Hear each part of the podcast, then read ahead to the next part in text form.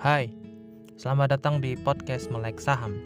Tempatnya belajar saham dari awam sampai paham hingga jadi melek saham. Bersama gue Anas Royan di podcast Melek Saham. Dan tak hanya bakal bahas tentang saham, tapi kita juga bakal bahas tentang keuangan dan investasi secara keseluruhan. So, mari kita dengarkan. Ada yang pernah pergi ke dokter ini kayaknya hampir dari kita pernah deh ya.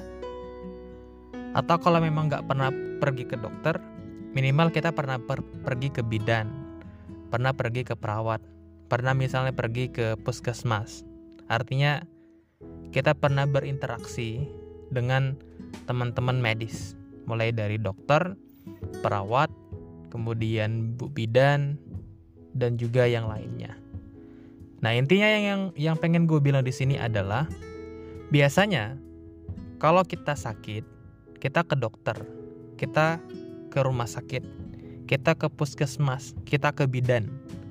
Ada yang beli obat, ada juga mungkin yang konsultasi kesehatan, atau bahkan mungkin ada yang hanya sekedar check up, medical check up.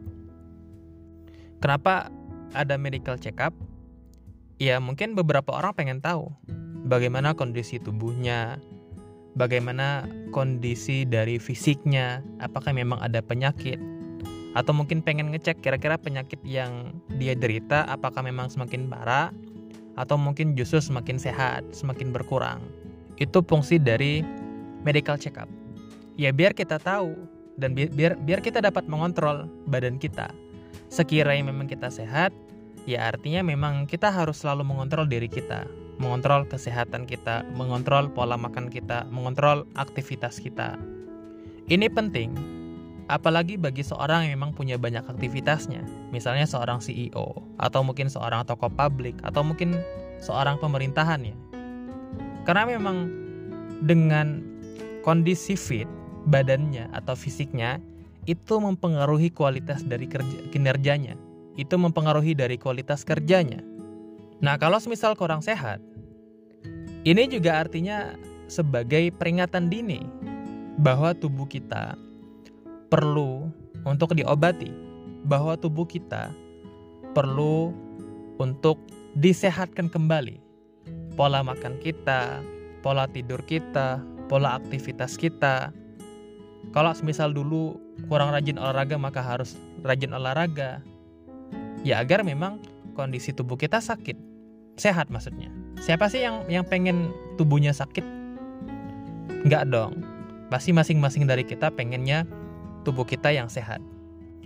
Nah, dalam dunia keuangan ada nama istilahnya financial check-up. Ini sebenarnya mirip dengan medical check-up. Kita ngecek. Nah, cuma di sini yang dicek itu adalah bukan tubuh kita, bukan fisik kita tapi yang dicek di sini itu adalah kondisi dari keuangan kita. Apakah memang keuangan kita itu justru tidak sehat? Apakah memang kondisi keuangan kita itu stabil, sehat, ataupun yang lainnya? Ini penting. Sepenting kita medical check up. Namun, gue yakin masih banyak orang yang itu kadang-kadang nggak tahu financial check up itu bagaimana jadi kalau soal keuangan biasanya kita itu nggak terlalu intensif dalam belajarnya. Bahkan mungkin nggak tahu kalau misal ada financial check up bahwa misalnya harta kita itu harus dicek, bahwa misalnya keuangan kita itu harus dicek. Ya mirip-mirip seperti medical check up, financial check up juga penting. Ini penting agar kita tahu bagaimana kondisi dari keuangan kita. Kalau memang misalnya kita punya banyak harta, artinya kita dapat mengevaluasi apakah memang kekayaan kita stabil atau mungkin aktivitas-aktivitas kita itu justru memperburuk kondisi keuangan kita. Jadi kita bisa mengevaluasi, kita bisa membenahi untuk kemudian merubahnya ke arah yang lebih baik.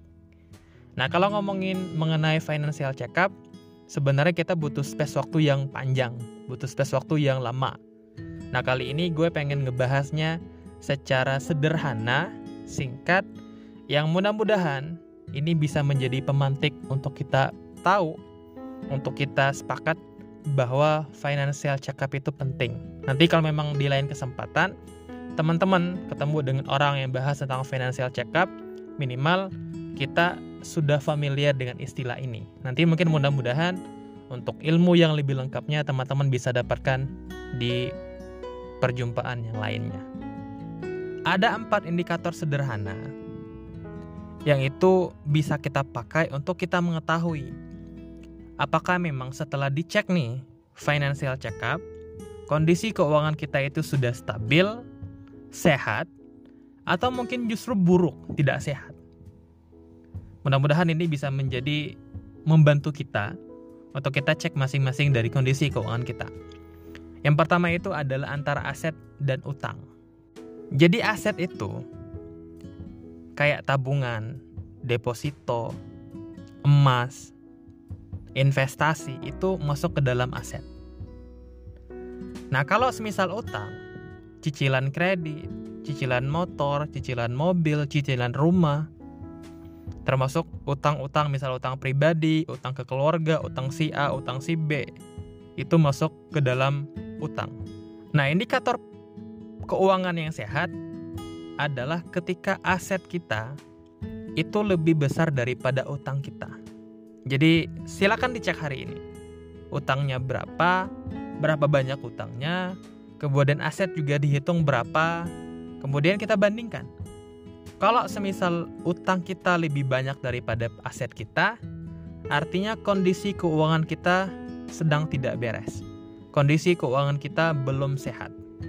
Pun sebaliknya, kalau semisal aset kita ternyata lebih banyak, jumlah investasi kita misalnya, tabungan kita banyak, deposito kita ada, emas kita misalnya melimpah. Artinya selamat kondisi keuangan kita sudah sehat. Nah, itu ya. Jadi silakan dihitung kalau semisal memang ternyata utang kita itu lebih banyak, ini harus hati-hati, harus kita perbaiki. Jadi dalam rules-nya atau dalam peraturannya utang itu bahkan tidak boleh lebih dari 20 sampai 30% gaji kita.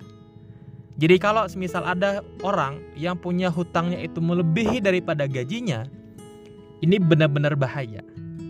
Karena nantinya ketika kita punya uang atau ketika kita punya gaji, mayoritas dari gaji kita itu bakal kita sumbangkan atau bakal kita gunakan untuk membayar hutang kita.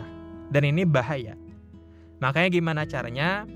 Tahan perilaku untuk berhutang. Atau kalau memang pengen berhutang, maka lihat serap berapa banyak aset kita, berapa banyak gaji kita, jangan sampai utang kita itu melebihi dari tersebut. Dari hal dua itu tadi. Yang kedua, pengeluaran dan pemasukan kita. Ini nyambung dengan episode sebelumnya, bahwa indikator keuangan yang sehat itu adalah ketika pengeluaran kita itu tidak lebih besar atau lebih kecil daripada pemasukan kita. Jadi kalau misal kita punya gaji 5 juta, maka usahakan pengeluaran kita itu 4 juta atau 3 juta. Jangan melebihi daripada 5 juta. Nah, kalau semisal ini memang sudah teman-teman lakukan, selamat artinya finansial kalian atau indikator finansial kalian, keuangan kalian sehat. Tapi kalau memang ternyata belum, ini artinya menjadi koreksian kita bersama. Bahwa ke depan kita harus memperbaiki behavior kita. Kita harus memperbaiki kebiasaan kita. Perilaku kita terkait dengan utang, terkait dengan pengeluaran terkait dengan kebiasaan untuk belanja. Yang ketiga, indikatornya itu adalah kita punya dana darurat. Jadi dana darurat itu adalah dana yang memang kita peruntukkan untuk kita simpan sebagai dana cadangan kalau semisal ada hal-hal yang mendesak ke depannya. Untuk sakit, untuk hal-hal yang darurat. Jadi kita punya persiapan ketika memang ada kejadian-kejadian yang tidak kita inginkan. Ini yang ketiga. Kalau misal teman-teman sudah ada, artinya selamat. keuangan kalian sehat. Tapi kalau ternyata belum, hari ini khususnya mungkin teman-teman yang sudah ada gaji dan sudah ada tanggungan keluarga, misalnya ada anak, ada istri, maka wajib banget punya simpanan dana darurat. Nah, yang keempat itu terkait dengan checklist tujuan keuangan kita. Masing-masing dari kita biasanya punya tujuan keuangan sendiri.